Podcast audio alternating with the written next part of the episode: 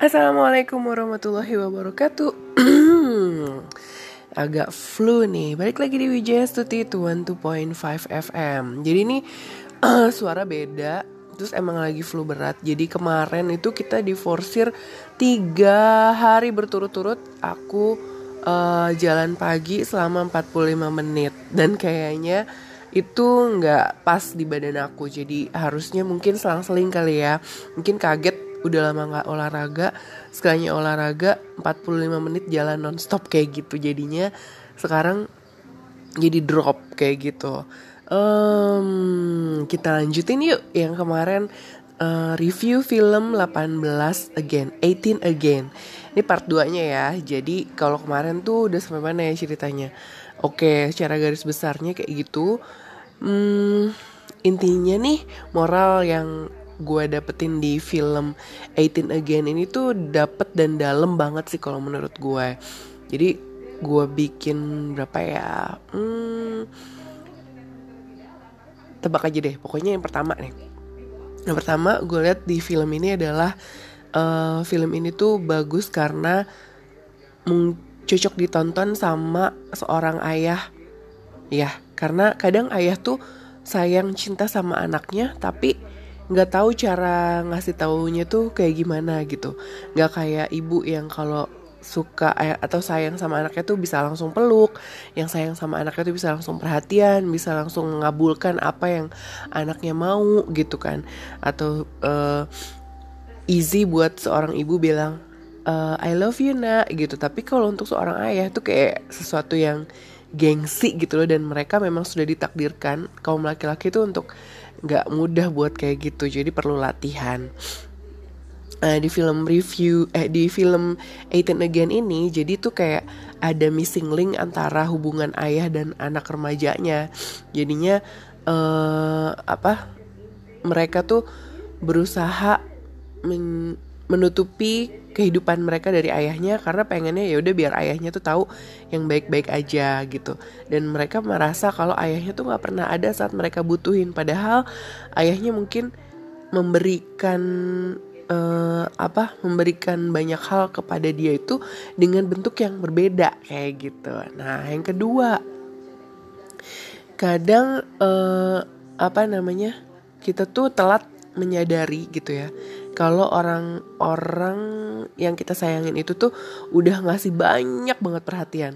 Kadang kita itu cuman bisa ngelihat jeleknya aja gitu loh. Uh, nah, jadi yang kelihatan tuh jelek-jeleknya terus sementara yang bagus-bagus itu nggak pernah diinget, nggak pernah dilihat gitu loh. Nah, ini di film 18 Again ini tuh kayak gini. Jadi uh, kayak uh, pasangan Daejeong sama Daehyung ini memutuskan untuk bercerai karena cuma satu kali ucapan yang merasa akhirnya menyesal apa sih hidup bareng karena jadi nggak punya karir basket karena nggak jadi nggak bisa jadi penyiar gitu kan.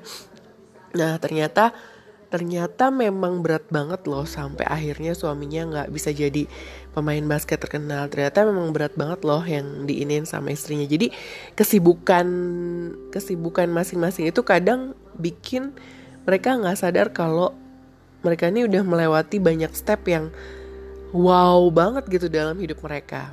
Itu yang kedua. Terus yang ketiga dari sisi remaja nih kayaknya remaja juga harus nonton sih. Ini film untuk 13 tahun ke atas jadi kalau menurut gue bagus. Jadi remaja tuh kadang suka merasa gue yang paling bener gitu kan. Gak mau ngeliat flashback atau um, berpikir apa aja sih yang udah dikorbanin sama orang tua mereka sampai akhirnya mereka bisa kayak sekarang gitu loh. Dan mereka cuman ngeliat apa yang mereka lihat aja. Mereka nggak bisa apa ya menggunakan rasa menggunakan cara berpikir yang agak mundur sedikit supaya tahu oh alasannya kayak gini ya orang tua tuh kayak gitu gitu loh. Jadi di sinilah kenapa kadang remaja suka missing link suka berantem sama orang tuanya. Dulu gue juga ngerasain nih pernah berantem kayak kenapa sih bapak kok bapakku tuh harus kayak gitu sih cara ngomongnya? Gitu. Uh, aku termasuk orang yang sering berantem sampai sekarang malah sering berantem sama bapak karena eh, nggak uh, sepan nggak sepaham. Karena menurut aku kenapa harus cari yang ribet kalau ada yang mudah dan sederhana gitu loh. Tapi ternyata kita harus semakin dewasa aku berpikir oh ya kita harus tahu sudut pandangnya beliau tuh seperti apa. Karena mau nggak mau memang mereka kepala keluarga yang harus dihormati uh, dan apa ya didengar gitu loh pendapatnya. Nah kita harus cari tahu cara gimana cara mengkomunikasikan apa yang ada dalam pikiran kita gitu loh.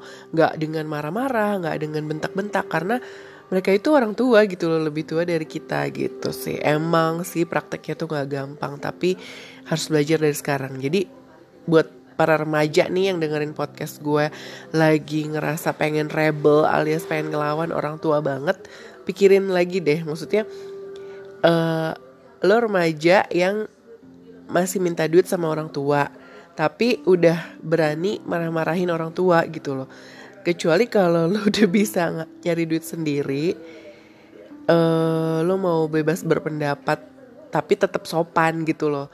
Maksudnya intinya adalah uh, jangan sengak gitu loh sama orang tua gitu loh. Jadi harus tetap apa namanya uh, dengerin aja dulu maunya kayak gimana. Karena sebenarnya uh, orang tua itu kan udah kebentuk ya udah kebentuk dari awal-awal uh, sebelum dilahirin eh maksudnya sebelum kita dilahirin tuh mereka udah terbentuk dari orang tuanya yang dulu. Nah mungkin keadaan orang tua kita yang sekarang itu terbentuk dari didikan orang tuanya yang dulu gitu. Nah kita sebagai anaknya mau nggak mau harus terima emang orang tuanya kita kayak gitu. Nah jadi hmm, apa namanya coba memahami dan nggak semena-mena sama orang tua. Kalau bisa hormatin deh apa yang dia mau coba dengerin pikirin jangan langsung keluar meluap-luap kayak gitu. Itu sih saran gue gitu karena nanti bakalannya lo menyesal kalau misalnya uh, akhirnya lebih mementingkan ego lo dengan meluap-luap merasa paling bener wah itu nggak banget nih. Terus yang keempat ternyata uh, pertemanan SMA itu ada yang toksik ada yang non toksik nah jadi dalam pergaulan nih kamu juga harus cari tahu temen yang emang baik temen yang emang nggak baik buat kehidupan kamu. Uh, kalau bisa sih punya radar sendiri. Jadi begitu orang tua ngomong kamu jangan main sama ini orangnya tuh kayak gini gini gini. Iya ma iya pa dengerin dulu tapi terus sambil kamu ngelihat bener nggak sih yang dimaksud sama uh, papa mama aku kayak gitu gitu? Emang sih di, rema di dalam pergaulan remaja itu ada saat di mana kamu ngerasa kalau nggak punya temen tuh kayaknya nggak gaul. Kak apa ya kayak lagi pengen nyobain banyak hal yang baru gitu kan. Tapi kalau menurut gue sih uh, dengerin hati nurani lo aja deh. Kalau misalnya itu udah nggak bagus buat lo ya udah mendingan uh, selesain dan ikutin apa kata orang tua. Sekarang gini nih Hmm, dulu aku pernah muda cie. Karena sekarang udah gak 17 tahun ya Udah 17 tahun lewat. Udah gak 18 lagi Udah 18 lewat. Jadi pada saat itu tuh suka pernah ngerasa Temen tuh adalah segala-galanya. Nih ini kejadian sama adek gue. Kalau dari dulu gue gak pernah Yang namanya punya sahabat dan gue akan melakukan apa pun untuk sahabat gue gue akan main. Tapi tapi gue pernah kabur dari rumah. Cuman karena nggak suka sama cara orang tua gue. Tapi kalau adik gue itu kayaknya temen tuh nomor satu dibandingin orang tua. Nah, padahal pada saat kita sesulit apa pun, pasti orang tua yang uh, apa namanya ada buat kita gitu loh. Jadi mau nggak mau, ya pikirin lagi deh. Coba sekarang kalau sakit masuk rumah sakit, emang temennya mau bayarin gitu kan? Terus uh, apa namanya yang emang temennya mau tanggung jawabin gitu kan. Enggak kan pasti orang tua yang tanggung jawab. Nah di situlah kenapa uh, kamu harus benar-benar apa ya welcome dan nerima gimana pun sifat orang tua kamu ke kamu gitu. Udah senyebelin apa pun sifat mereka ke kamu tapi mau nggak mau ya emang harus menerima kalau mereka itu orang tua kamu gitu loh. Intinya adalah uh, berhati-hati dalam bergaul karena banyak teman yang toksik yang nantinya akan membuat kamu ke jalan yang gak bener kayak narkoba, seks bebas gitu loh. Uh, lihat aja, kamu pasti tahu dong teman yang baik kayak gimana. Walaupun memang teman itu nggak ngeklik sama kamu. Jadi kalau gue dulu dari dulu ya prinsipnya mendingan uh, gue nggak mau terlalu deket sama orang.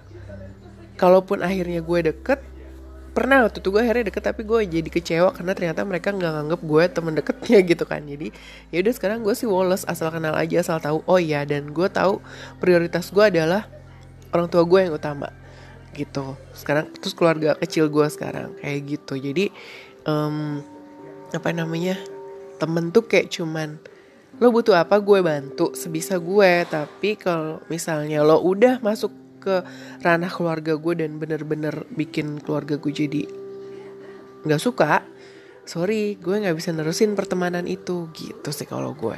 Jadi harus tegas dan harus tahu bisa bedain mana yang bener mana yang nggak benar balik lagi sih mungkin ini didikan orang tua masing-masing ya. Kadang ada orang tua yang nggak tahu cara ngedidik anaknya untuk tahu uh, apakah temennya ini temen temen yang baik tuh kayak gimana temen yang nggak baik tuh kayak gimana. Ada sih orang tua yang bodoh amat yang penting anak gue uh, aman masuk sekolah kayak gitu deh pokoknya. Nah tapi ada juga yang menerapkan dari awal ini loh nak yang bener tuh kayak gini. Ini loh nak yang salah tuh kayak gini. Jadi dia jalanin hidupnya sampai dewasa uh, selalu di jalan yang lurus misalnya kayak gitu Oke intinya balik lagi kalau sih mau kayak gimana orang tua lo mau itu balik lagi ke diri lo karena lo akan bertanggung jawab dengan masa depan lo dan masa di saat lo nanti dewasa dan bisa ngejalanin hidup lo sendiri gitu. Oke, itu review uh, part 2 gue dan ini selesai.